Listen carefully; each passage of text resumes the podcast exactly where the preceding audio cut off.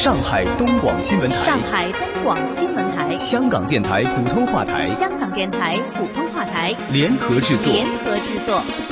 沪港经济通，沪港经济通。上海、香港、长三角城市群、粤港澳大湾区，以及关注沪港经济发展的海内外听众朋友，欢迎您在每周同一时间收听由上海东广新闻台、长三角之声、香港电台普通话台联合制作的沪港经济通。大家好，我是上海东广新闻台长三角之声的主持人高松。大家好，我是香港电台普通话台的主持人刘明正，很高兴能够在节目当中为大家分享最新的香港及粤港澳大湾区城市群的资讯，并且与大家一起关注上海大都市圈以及长三角城市群的发展现状。让我们马上把时间交给高松，介绍本周上海方面的经济焦点。好的，谢谢明正。我们来关注本周上海方面。上海市生活垃圾管理条例将于今年七月一号起实施。上海市文旅局近期发布实施意见，明确提出，七月一号起，本市旅游住宿业将不主动提供一次性日用品，具体包括牙刷、梳子、浴擦、剃须刀、指甲锉及鞋擦这几样。届时，违者将被依法处罚。市民游客也可以举报。按照条例相关规定，酒店、宾馆等主动向消费者提供客房一次性日用品的，由文化旅游部门责令限期改正；逾期不改正的，可处以五百元以上五千元以下罚款。记者从上海市商务委获悉，市商务委会同市发改委、市经信委及市工商联已经正式印发上海市鼓励设立民营企业总部的若干意见。根据若干意见，本市将启动民营企业总部的认定工作，对经认定的民营企业总部，各区可以根据有关规定给予开办、租房等资助；对区域经济发展有突出贡献的，可以给予奖励。上海将深化以设立自贸区新片区为重点的自贸试验区金融改革创新。上海市金融工作局局长郑阳透露，新片区是在五年自贸区发展基础上成立的，将是一个特殊的、更加开放的经济特殊功能区，将争取更有力度的开放突破举措和更大程度的风险压力测试，探索先行跨境资金自由收复。此外，上海还将加强长三角区域金融监管政策协调，提升长三角金融政策金融服务标准和水平的一致性，争取在科创企业金融服务方面率先实现长三角的一体化。好的，以上就是本周上海方面的经济焦点，把时间交给香港的刘明正。谢谢高松，让我们来关注到香港经济方面。这个星期，香港主要关注到的是中美贸易战的最新进展。美国对价值两千亿美元中国输美货品加征关税的措施生效。香港商务及经济发展局局长邱腾华在和本地商会代表会面之后表示，业界早已经做好了准备，因此这一次的反应仍然比较冷静。但是他也同时表示，随着美国施加额外的关税，恐怕会令原本已经出现回升的投资信心有所退减。为了应对可能会出现的贸易摩擦升级，政府其实在去年的下半年已经推出了多项的措施，协助中小企业开拓新市场等方面都提供了支援。邱腾华表示，从企业申请使用这些支援的情况来看，这些措施是有效，能够帮助到。企业做好相应的准备，而且他也说到，首季香港整体出口虽然按年下跌了百分之二点四，但是承接去年最后两个月下跌的延续，首季的投资信心有所回升，GDP 仍然取得了正面的增长。但是邱腾华也强调，恐怕这一个心理上的正面因素会随着美国施加额外关税而退减。最终，今年的全年香港贸易和经济表现仍然非常取决于整体外围因素和中美贸易之间的谈判结果。当中，我们看到中美两国占香港出口百分之七，占贸易总量则为百分之九，量化的影响不算很大。但是，中美贸易纠纷影响到全球贸易、投资等环境。尽管美国单方面首先提高中国商品进口关税，但是双方的贸易谈判仍然在进行当中，所以也要继续观察最新的状况。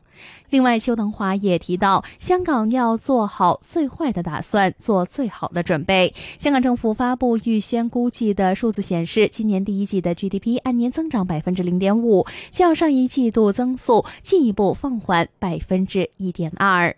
那么，以上就是本周香港方面的经济焦点。再把时间交给高松，来关注到上海大都市圈和长三角城市群发展的最新话题。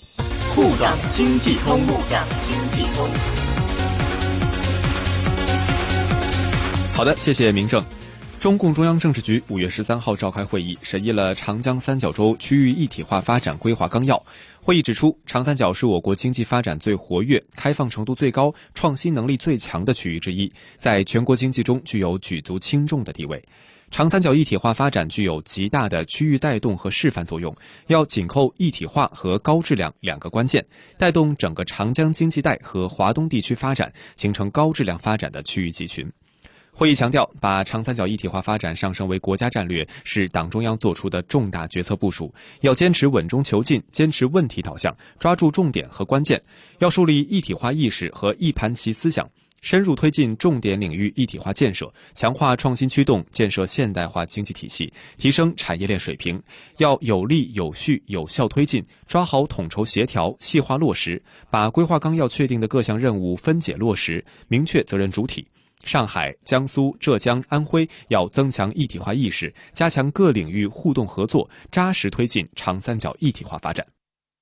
五月十二号到十三号，二零一九中国长三角轻商高峰论坛在合肥举办。沪苏浙皖四地团委签订三省一市团委服务长三角一体化发展合作框架协议，同时首批长三角地区青年企业家产业协作共同体正式成立，共同探索长三角青少年交流，搭建青少年成长平台，服务青年职业发展，培育青年人才等问题，深入推动形成支持长三角一体化发展的良好氛围。据了解，首批产业协同共同体分为人工智能、云计算、新能源光伏、大数据四个类别，分别由沪苏浙皖四地青年企业家协会中的行业领军企业牵头组建。共同体将整合协会内产业链上下游的会员企业以及相关高校和科研院所力量，共同开展技术研发、成果转化、行业服务等活动，促进长三角地区各产业协同发展。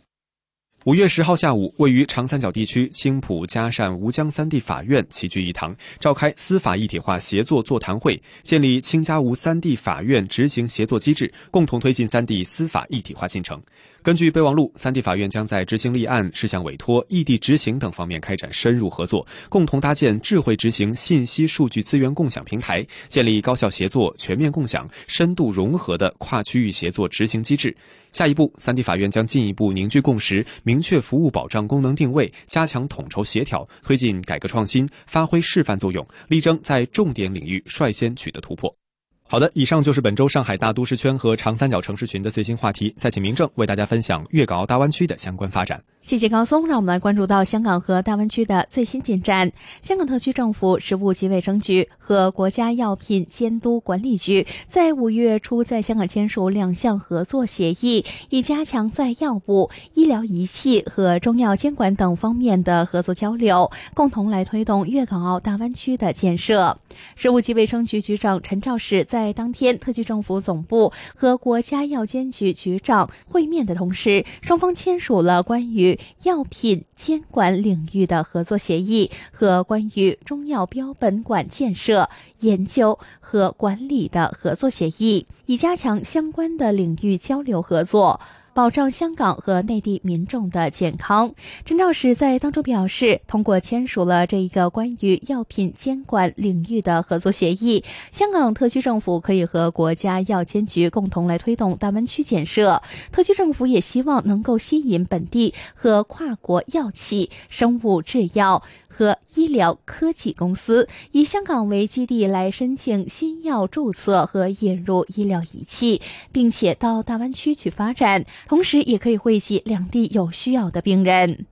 那么，另外在中药合作方面，陈肇始也特别提到，内地一直支持香港发展中医药，包括加强中药材的标准化技术领域的交流，为特区政府中药检测中心提供相关的人才和技术支持等等。那么，通过这一次签署关于中药标本馆建设、研究与管理的合作协议，香港将会和内地定制有系统的中药标本收集计划，来完善。两地中药标本馆的馆藏。好的，那么以上就是有关粤港澳大湾区城市群发展的最新分享。我是香港电台普通话台的刘明正，再次请出上海东广新闻台的高松。谢谢明正，也谢谢大家。每周同一时间，在香港电台普通话台易线金融网节目和上海东广新闻台长三角之声中国城市群栏目共同关注沪港两地经济交流。我们下期节目再见，下周见。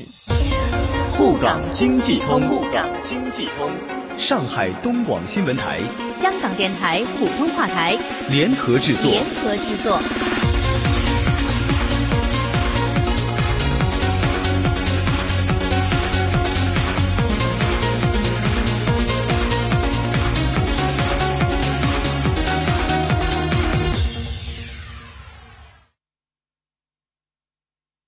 周一本周。